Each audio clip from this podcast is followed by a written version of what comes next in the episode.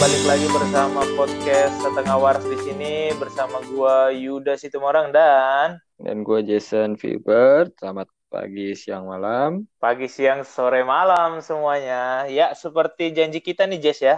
Kita Betul. bakal ngomong tentang dana darurat. Dana darurat. Gimana nih Jess? Apa nih? Apa arti dana darurat itu menurut lu?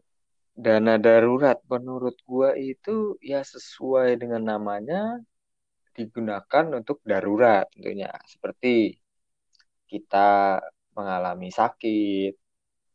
Ya, kan beberapa mungkin kita kerja ada beberapa perusahaan yang tidak menolong 100% atau kita bisa kita kecelakaan nantinya amit-amit ya bukannya maksudnya gimana amit-amit misalnya kita berkendara kita mengalami kecelakaan tentunya kan udah um, mengganti rugi atau menservis membenarkan barang-barang yang rusak. Nah itu kita gunakan bisa ke dana darurat.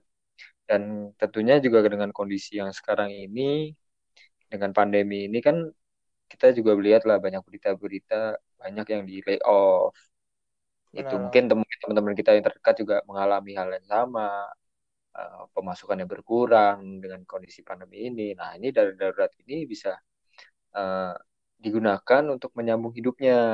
Bisa juga aja digunakan untuk mengganti HP kita mengganti gadget maksud gua gini ketika eh, teman-teman punya HP dan tidak sengaja juga rusak. Jadi kecelakaan tadi nggak nggak cuma berkendara ya, tapi kecelakaan ini bisa hal di apa hal apa pun.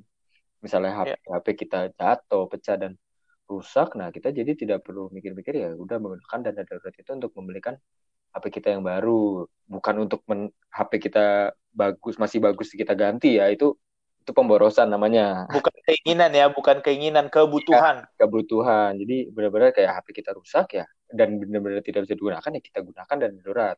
Bukan untuk mengupgrade tadi catatannya ya. Kalau lu gimana Yud menurut lu dana darurat? Ya, sepakat seperti yang lu bilang sih, dana darurat itu dana yang tidak dipakai ya kalau keadaannya tidak darurat. Jadi benar-benar saat darurat, seperti yang lu bilang tadi, banyak hal yang kita bisa tidak prediksi. Karena hidup ini kan nggak semata-mata mulus-mulus saja gitu kan. Apalagi contoh nyatanya kayak COVID-19, pandemi ini, siapa yang menyangka coba? Iya betul Kan? betul. nggak ada yang menyangka banyak banget impact terhadap ekonomi ya puji Tuhannya sih eh, di gua sendiri masih tetap sama masih bisa berpenghasilan dan segala macam tapi lu bayangin banyak sekali teman-teman gua atau teman-teman lain yang di luar perusahaan gua yang mengalami ketidakseberuntungan gua sehingga harus di layoff atau dirumahkan atau po- dipotong eh, penghasilannya yang Iya. tentu dia nggak akan bisa survive kalau dia nggak memiliki saving dalam bentuk dana darurat tadi menurut gua. Betul apalagi ini kan sekarang kita pandemi ini aja perusahaan tidak aktif mungkin sudah tiga bulan. Nah bingung dong tiga bulan ini kita di rumah gimana cara menghidupinya apalagi teman-teman yang merantau ya bayar Benar banget. kosannya bagaimana? Pulang pulang kampung tentunya tidak bisa kan kita dilarang juga. Eh, bayar kosan gimana makan sehari-hari bagaimana membayar cicilan bagaimana ini itu makanya kita dibutuhkan mengalokasikan dana darurat ini untuk diperlukan seperti itu.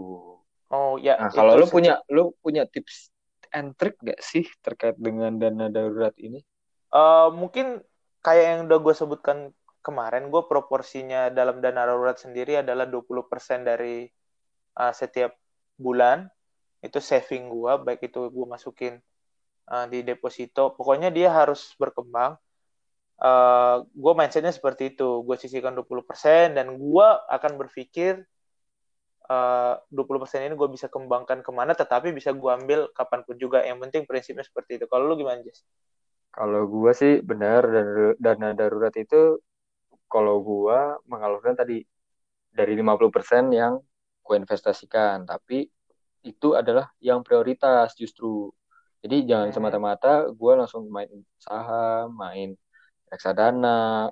Ibaratnya menyiapkan menyiapkan long term dan mid term itu benar, tapi kita juga ini namanya kan darurat. Kita nggak bisa tahu kapan. Kalau kita planning itu kan long term dan mid term kita tahu kapan kita mau punya rumah, kapan kita pensiun itu udah sudah jelas waktunya. Cuman darurat ini kan kita nggak tahu. Bisa-bisa satu jam kemudian kita dibutuhkan dana darurat itu.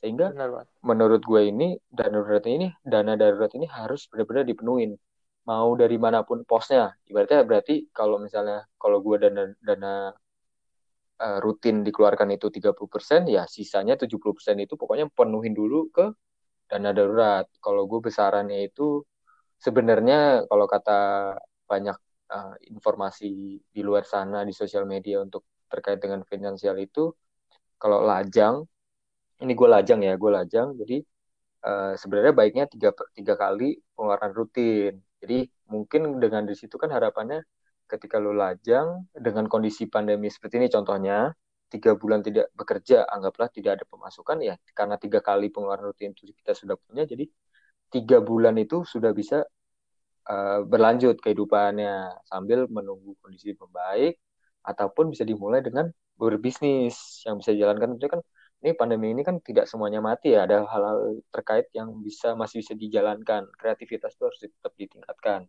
Benar, jadi tiga kali itu bisa digunakan untuk emang lo uh, menunggu mencari kerja bisa atau lo menjadi modal kerja eh modal usaha juga bisa gitu tapi kalau gue yang gue pakai adalah enam kali enam kali itu ya biar spare aja spare aja sebenarnya enam kali itu digunakan untuk uh, orang-orang yang sudah menikah dan punya anak satu. Kalau menurut uh, literaturnya seperti itu. Tapi kalau gue udah pakai enam kali aja langsung, jadi aman.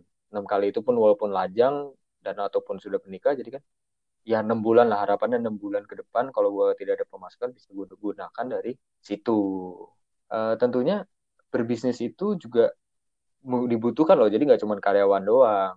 Jadi berbisnis itu juga harus, justru malah berbisnis itu lebih besar porsinya. Kalau menurut literatur itu bisa sampai 12 kali dana darurat itu. Karena kan uh, kita harus men-spendkan gaji karyawan. Tentunya kita juga nggak tega lah. Kalau gue pribadi sih nggak tega kalau ketika gue punya karyawan itu uh, harus dirumahkan. Karena kan membayangkan diri kita sendiri kalau kita dirumahkan seperti apa sih stresnya. Itu. Oh, lu gimana, Yud? Bener banget. Jadi dana darurat itu prinsipnya adalah berlaku baik itu buat kantong kita sendiri atau bagi kita pribadi sendiri ataupun usaha yang kita miliki aja seperti kata betul, lu tadi. Betul, betul. Bes besarannya sama kalau gua uh, dari yang gua pelajari, yang gua baca memang direkomendasikan 3 sampai 6 bulan seperti kata Jason tadi. Tapi Jess, hmm. yang gua baru baca juga nih, yeah. karena kita saat ini COVID-19 atau pandemi ini diprediksi akan berakhir bulan Juni 2021 wow. dari WHO. Jadi kita harus punya spare 14 bulan menurut apa yang gue baru pelajari dana iya, iya, darurat. Waduh, Karena kita, ya. Iya, kita nggak tahu. Walaupun sekarang sudah berubah lagi ya statementnya kita disuruh untuk hidup berdampingan atau seperti apa yang jelas sangat direkomendasikan dengan kondisi ekonomi yang saat ini bisa sampai 14 bulan kita harus punya cadangan uh, dana darurat itu sendiri. Uh, kalau lu naruhnya berarti di sekarang ini dana, dana, dana darurat di mana nih? Ya, kalau dana darurat yang gue punya, inti intinya gue harus uh, liquid ya, harus liquid.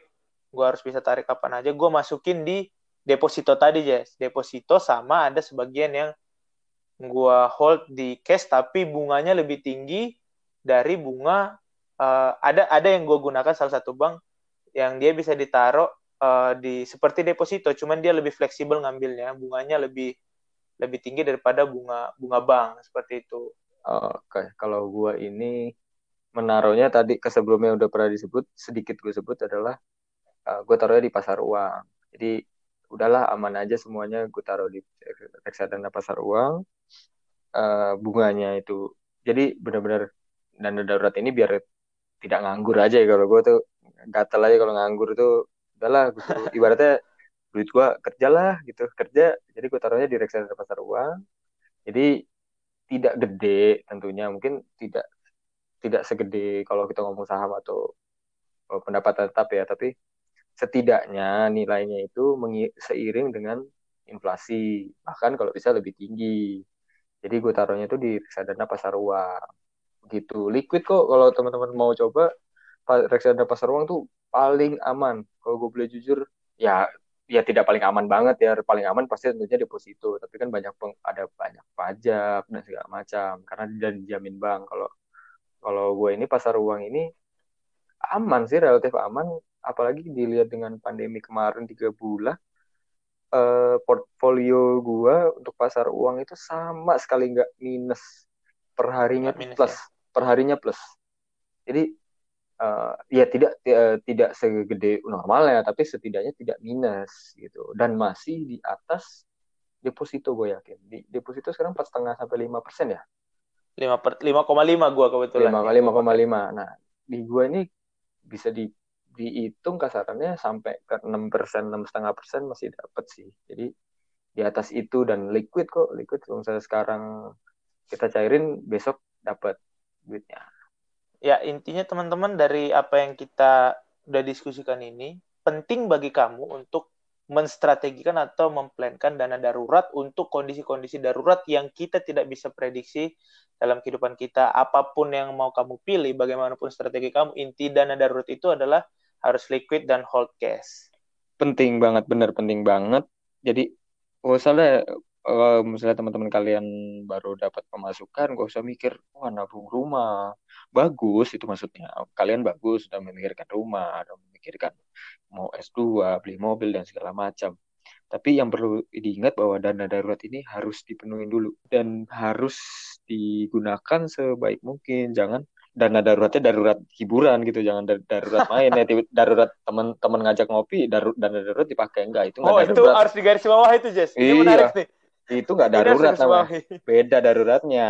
Iya darurat benar teman-teman dulu ngajak. Ya darurat benar tapi tidak digunakan dana darurat seperti itu. Intinya untuk kebutuhan ya teman-teman. Darurat kebutuhan. untuk kebutuhan bukan untuk keinginan. Iya betul betul. Setuju. Oke mungkin itu pembahasan kita seputar dana darurat dari sisi pandang yang berbeda-beda dan cara kita mengelolanya Tetap pantengin podcast Tengah Waras karena pembahasan-pembahasan ke depan akan lebih menarik dan seru lagi. Oh iya, betul sekali. Sampai jumpa semuanya. Dadah. Sampai jumpa. Dadah.